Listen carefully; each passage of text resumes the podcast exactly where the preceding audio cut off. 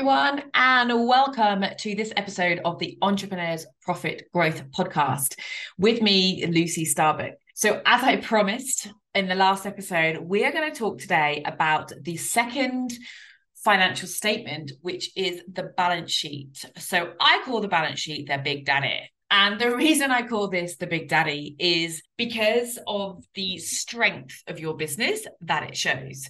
And yes, while I believe women are also very strong, it's just a funny title. So I love calling it that. So the profit and loss being the showgirl, the balance sheet being the Big Daddy, and the cash flow statement, which we will talk about in the next episode, is the king because cash is king. So, when it comes to the balance sheet, I find that from a small business perspective, it often kind of gets ignored because it's not as juicy as the P&L or people don't think it is as juicy as the P&L but actually there's some really critical pieces of information, some critical insights about your business that exist in the balance sheet. So I'm going to keep this episode relatively brief because I don't want to overload you with, you know, stuff that maybe you don't need to know from an everyday perspective. But I do want to empower you with the knowledge that of what the balance sheet actually is. So, if you already have an accountant or a bookkeeper, you know exactly what to be asking them about your balance sheet.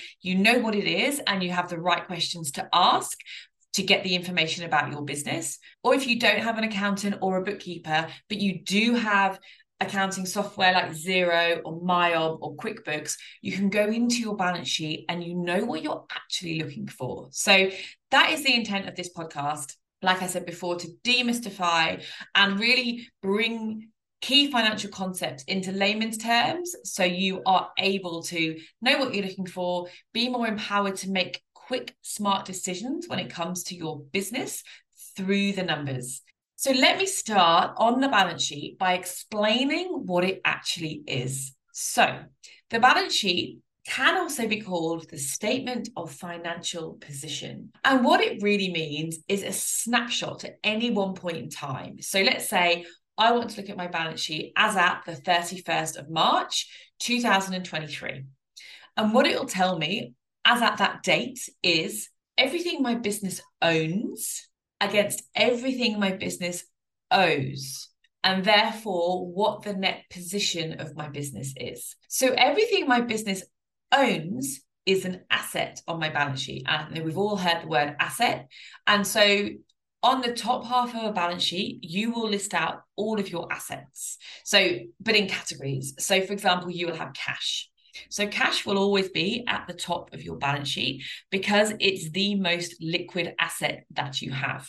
So, actually, your balance sheet is always ordered in order of liquidity. So, cash is at the top, and I'll explain more as we go down. So if you have five different bank accounts for your business or one different bank account for your business, they will all be amalgamated into this one cash balance. So quite straightforward asset. If you have lots of cash, it's usually a good thing depending on what your business is um, it allows it means that you're quite strong and if you have you know an unforeseen expense you have cash to pay for it so cash is great in most examples so I'm sure there'll be people listening being like, oh, too much cash isn't good. But I'm keeping the simple for the purposes of this podcast. The next thing that you will see in your assets, in your balance sheet, is your debtors, or it's also called your accounts receivable. So your debtors and your accounts receivable is exactly the same thing. But what it is, it is all the invoices that are owed to you from your customers. So it usually sits just below cash because it's the next most liquid thing that you have. You've sent out an invoice and perhaps it's not due yet. So therefore, it will be paid shortly, but it's not paid yet. So it's still an asset because it is cash that is going to be received in the very, very near term from your customers or clients. So that's another example of an asset for your business. So, yes, you don't have it just yet, but you will get it really shortly. And then another example of an asset could be money that is actually rightly yours, but isn't in your bank account just yet. So, for example, if you rent some property, you will likely be putting a deposit down. So, you've given, let's call it 10 grand for a deposit of your office space. That will also sit on your balance sheet as an asset because yes someone else has that $10,000 in their bank account for the reasons why we put down deposits and bonds but you are actually owed that back at the point that you vacate the office space so you will see assets sitting there that is effectively money that is rightly yours but maybe just doesn't sit with you at this point in time. And that's what debtors and deposits are kind of like, right? So, this is another reason why your balance sheet is important because it helps you keep track of this stuff. So, the next type of asset is the least liquid of the assets fixed assets, otherwise known as property, plant, and equipment. And so these are things that you own but are not cash related. So for example, if your business owns a office or a warehouse, or a factory or even computer or a set of computers. Say you have five employees and you have given them all computers that the company owns, they will sit on your balance sheet because they are valuable, they have worth, but they are not cash. So they're still an asset, but the reason they sit under fixed assets is because you if you need to realize the cash from these assets, you would have to go through a process. So if you own your factory, you would have to put it up for sale to generate the cash. If you own the computers and you want to sell them for cash, you would have to go through a process. So they're not that liquid, but they are valuable and therefore they need to be recognized on the balance sheet as something that your business owns. So, in order to record all of your assets in your balance sheet, this is where, once again, I will recommend accounting software because every time you, it's basically automatic. So every time you raise an invoice, your invoice will be recorded in your profit and loss as income. And then the other side of it will actually automatically go to your debtors or your accounts receivable. And then when you reconcile your bank account, and you, that invoice has been paid, it will then move from your accounts receivable into your cash. So hopefully that makes sense. And it's so much easier to record. I would suggest that creating a balance sheet without accounting software or a bookkeeper or an accountant is very challenging indeed.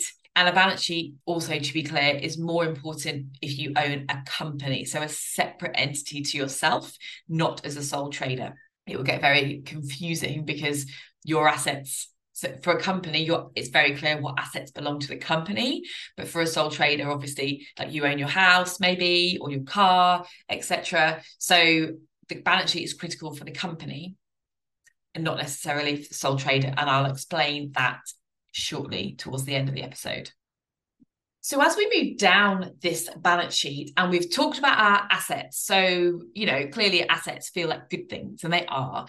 And we should make sure that we are recognizing these accurately. For example, if your company is also invested in another company, that would sit on your balance sheet as an asset. So, they are all things that are going to generate income, generate revenue for your business.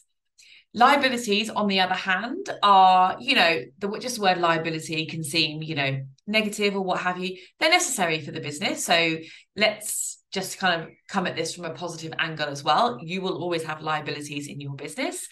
But when you take your total asset position and subtract your total liability position, you want to be in a net asset position. So, for example, if you were to close down your company at any one point in time, you don't want to be owing lots of money from your liabilities to stakeholders or what have you. So, this is why the balance sheet is super, super important. Um, and I'll explain this a little bit more as well towards the end of the episode. But let's for now talk about the kinds of liabilities that you will have in your business. So again, these go from like the most liquid liabilities to the least liquid. And so the first thing will be any bills that are owed. So say for example, you've received an invoice for rent, your office rent, and it's not due for another two weeks, but you will record that because you know it's a liability that you owe, right? So you see, it's very like legitimate in the usual course of business. So it's not always a bad thing. But what it does do is helps you to see where cash will be outgoing from your business in the coming days or weeks. Likewise, your liability will also include any BAS liability that you may have. And another reason accounting software is so awesome is that if you are registered for GST, your BAS liability, so you will owe at the end of every quarter GST to the government. You will also be able to claim back GST credits for everything that you purchase. So, just to clarify, if you purchase something for $300 that has, I'm just going to make it up now, $30 of GST in it, you will actually be able to claim that $30 of GST, meaning that your actual expense to your business was only 270. Very broad numbers, but the principle is the same. So, your accounting software will actually track how much GST you've collected from your invoices and, and how much GST you can get credited from everything that you spent. And then you owe the net of that to the government. So, if you owe at the end of every quarter $1,000, this will be held on your balance sheet as a liability. So, again, it's really cool to look at your balance sheet at a point in time and just go, like, oh shit, how big is my liability for the moment? So, it helps you plan how much cash you will need to settle your liability in the future. So, accounting software actually records all of that GST and all of that BAS liability for you. So, again, just allows you to get more get a handle on your business and handle on your numbers and start to just make those really empowered decisions because you know what's coming. You know oh i can't really afford to invest in that this month because i'm paying 10 grand of BAS liability next month. But you know i'll have that money maybe the month after. Just allows you to be really smart and just know what's coming up. The other two kind of tax liabilities or the other kind of tax liabilities you will have on your balance sheet is if you have any employees or you indeed pay yourself out of your limited company, you will owe PAYG tax. So, for example, I get paid X amount of money every fortnight. And of that, of course, you get taxed at source. So, if you are a director in your company, so you own your company, you're a separate entity to that company. So, you have to pay yourself out of payroll. And then at a later date, you pay that tax to the government. So that will be kept on your balance sheet as a liability too.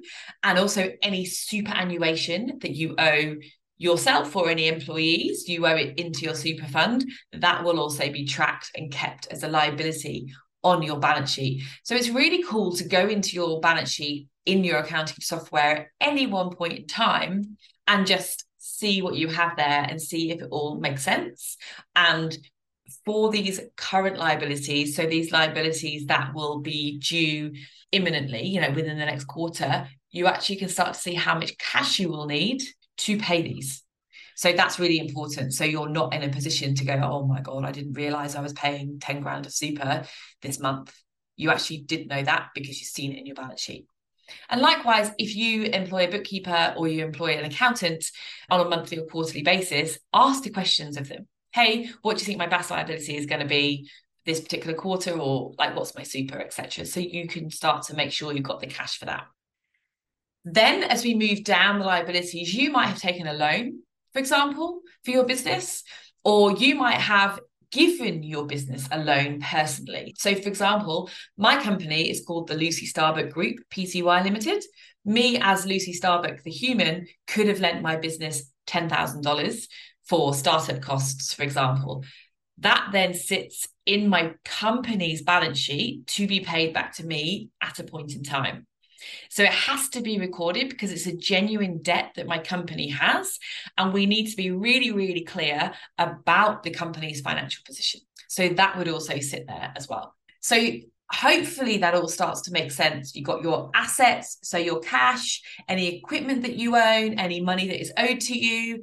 You've got your liabilities, which is anything, so all your tax liabilities, any bills that you need to pay, any loans that you have, also any overdrafts that you might have. So really just making sure you're just really clear on actually what have you got, what do you owe, and let's look at the net asset or the net liability position. And again, that gives you your clarity, that gives you your insight. You go, oh shit, I'm in a net liability position because actually I borrowed some money from a friend to run to pay a particular bill. So next month I'm going to have to pay that back because I don't want to be in a liability position. Insights and action. So you see how the CIA three step process lends itself into all of this, but the reports give you the clarity. So, hopefully, this relatively short episode hasn't bamboozled you to what a balance sheet is, but more just really explained the key principles of assets and liabilities. Of course, if you have a balance sheet and you don't know where to start reading it. So, when I say if you have a balance sheet, if your accountant has sent you one or you you know you have accounting software and you know you must have a balance sheet in there somewhere and i'm telling you that you do if you operate accounting software you have a balance sheet every accounting software has a page with your balance sheet on it so if you need some support reading your financial statements, then obviously please reach out to me. My Instagram is at lucystarbuck.co and my website is at lucystarbuck.co. And you can book in either a free discovery call or book in an intensive session with me to actually get into the nuts and bolts of your P&L, your balance sheet, and your cash flow statement as well. Alternatively, if you already engage financial support, ask them the questions. Hey, what is my balance sheet showing? What insights do you have from my balance sheet? Every good financial professional should be able to give you three key insights from your balance sheet, for example. So, hopefully, this has empowered you to ask the question as well and just understand what that is a bit more and to allow you to put that three step process that I introduced in episode two clarity, insights, action into action so that you can really start to really kind of like squeeze the juice out of your numbers. You see where hopefully I've started to kind of show you where that might be.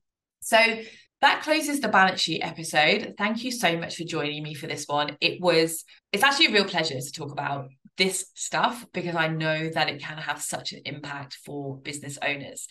The next episode will be all about the cash flow statement but actually maybe less about the statement itself, but all about why, how cash flow differs from your profit. Because so many people just go, oh, hang on a minute, like your profit will tell you what your cash is. That is not the case, especially if you one have employees, two are registered for GST. These things will throw out your cash flow and your P&L. They will become very different beasts. So it's really important if you are either registered for GST or you have employees, please join me for this episode because you all know that cash is king. It's so true.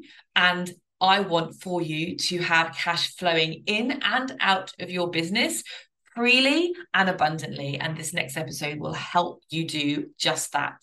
So I look forward to that and I will speak to you all very soon.